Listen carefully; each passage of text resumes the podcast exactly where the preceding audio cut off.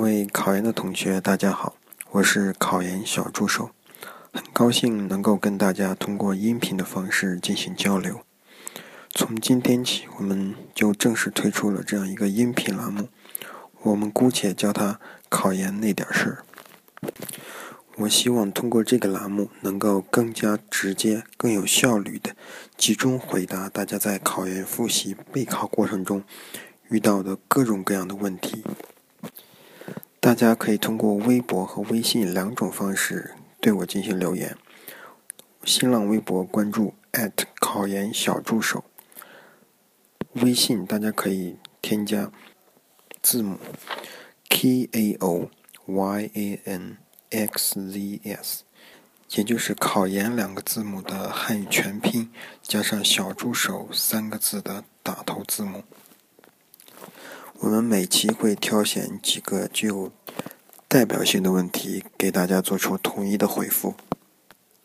只要你通过以上两种方式对小助手进行留言回复，我都能够第一时间看到。我们对这个栏目的初步构想是这样子的：首先，我们每期的节目内容控制在五分钟左右；其次，我们的更新频率可能会是一周两到三次，这样大家就可以通过小助手的音频节目获取到你可能遗漏的一些重要的考研资讯。同时，每期五分钟左右的时间，也不会耽误大家过多的复习时间。大家可以通过复习的休息时间、吃饭、走路这些时间来进行收听。今天第一期节目，我们就跟大家简单的聊一聊复习时间的一些问题。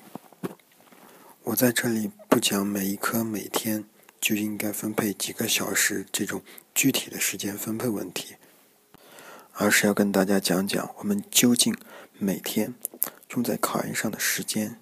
是多少？因为我发现很多同学都把自己的时间分配表做得整整齐齐，每一天几点到几点做什么，几点到几点做什么，都写得很详细。但是，一天下来总结一下花在考研上的复习时间，却没有时间安排表上那么丰满。所以，各位，复习时间的分配表是要做的，但更重要的是。大家能够要保证自己的效率以及复习时间的总量，不要看起来时间表上每天复习十来个小时，但是最终每天晚上总结的时候，却发现真正用在复习上的时间才可怜的几个小时。没看几分钟书就抠抠这个摸摸那个，掏出手机上上网，不知道有多少同学就是这样在进行复习。所以，大家要想真正的复习有效果，必须在时间安排上提高自己的效率，放下手机。记住十二个字：放下手机，提高效率，保证质量。大家只有在真正的做到这十二个字的前提之下，你才有资格去说各科时间分配的问题。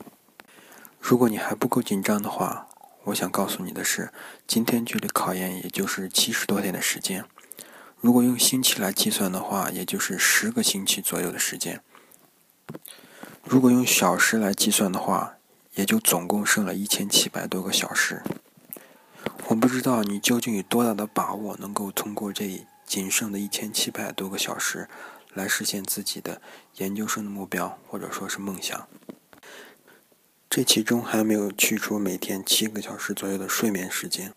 所以，究竟剩下了多少复习时间？你可以自己拿笔算一算。但也不是打击大家的复习积极性，毕竟还有一些同学是刚刚开始复习。我想大家只要把剩下的七十多点时间提高效率，选择合适的目标院校，考上研究生还是可以的。那我们第一期就先说到这里，给大家打打鸡血。已经这个时候了。所以大家无论遇到什么情况，都不要选择放弃，因为我身边的许多例子都已经证明了，真正最后胜利的人，只是那些坚持到最后的人。所以，无论你现在是什么样的一个复习进度，唯一要做的就是提高效率，坚持下去。小助手期待明年听到各位胜利的消息。好的，我们第一期考研那点事儿就先录这么多。如果大家对我们这档栏目有好的一些点子创意，或者说对我们有哪些建议的话，可以直接通过我们节目开始提供的微博和微信两种联系方式对我们进行留言。我们非常乐意倾听大家的声音。好的，我是你们萌哒哒的考研小助手，我们下期再见。